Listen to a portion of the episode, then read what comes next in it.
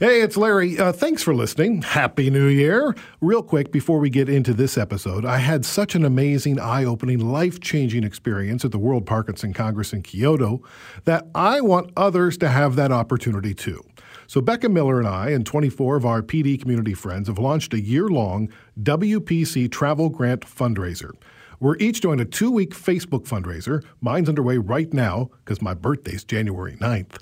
All the money raised will be used to help offset travel costs so more people with young onset Parkinson's can attend the next WPC in Barcelona in 2022.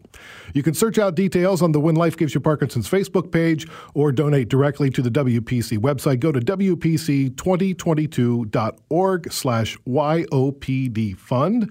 If you or your business would like to supply matching funds, Hey, good on you. Email me at parkinsonspod at curiouscast.ca. And now, on with the show. Jingle bells, jingle bells, jingle all the way. Oh, what fun it is to ride in a one-horse open sleigh. Hey, Merry Christmas, everybody. Happy holidays. Happy holidays! Happy Hanukkah! Hope you're all having happy holidays. Hi, it's Nikki and the Giffords. Hey! Hey! Larry, Rebecca, and Henry joining me Hi. today in the studio. How are you guys? Great, great. Thanks for having us. great, Hope uh, you're having a happy holiday, Nikki. Of course, it's always a wonderful time of year. Today, just a quick holiday message to say thank you for listening and for supporting When Life Gives You Parkinson's this year.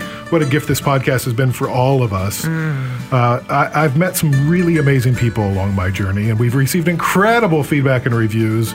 And the good news, the surprise, the gift of the year, Nikki, is we're back on January 9th. Wow, what a My gift. birthday. Is it really? Oh, yeah. A full new episode. Do you mind, Daddy? It's like a gift. That just sounds like more work. If you want to do something kind this holiday, then please rate, review, and share this podcast with your friends. And if you want to give a gift to yourself, go back to episode one and listen to the first eight episodes again. Here we go again!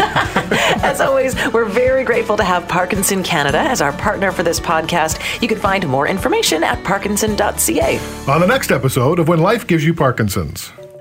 Why is your hand shaking, Daddy? um, my dad couldn't stop shaking, and I wanted somebody normal to be my dad. They came home and I said, So, how did the doctor go? And my mom burst out crying. And so I just automatically started crying and I was like, What's going on? Henry wanted to jump around and play, and and there's sometimes where I just like I just need to take a nap. Does he ask a lot of questions about it? Daddy, why do you have Parkinson's? They say, you know, they never considered that it was their dad with Parkinson's, it was just their dad. We can't pretend that this isn't anything anymore because it is. Because, of course, you want to believe that your parents are healthy and aging well. It's a hard thing to see your parents get weak, you know? I love you, Daddy. Thanks for listening. Take a moment to subscribe to the podcast on Apple Podcasts, Google Podcasts, wherever you're listening to this. And tell your friends about the show. Thank you! you can tag at Parkinson's Pod on Facebook, Twitter, or Instagram, or just jot us a note at parkinsonspod at curiouscast.ca. Keep positive. Keep exercising. Keep listening! And we'll talk to you next time. Hi, it's Shauna, and I might be a bad parent because my kids think french fries are vegetables. Hey, it's Ryan, and I might be a bad parent because I went out for wings when my wife was in the hospital after giving birth. Johnny here. I might be a bad parent because in my house, the tooth fairy gives pocket change. But we're not alone. Len emailed us and said his six year old daughter's Tarzan moment going from love seat to lazy boy by curtains made him more proud than any dance recital. And Andy left his two year old at the rink. All right, guys, I'm sure we're not alone. Like Andy's kid. For stories and confessions like this, make sure you check out our podcast. It's called Bad Parents, and it's available wherever you get your podcasts. I left a glove at the rink.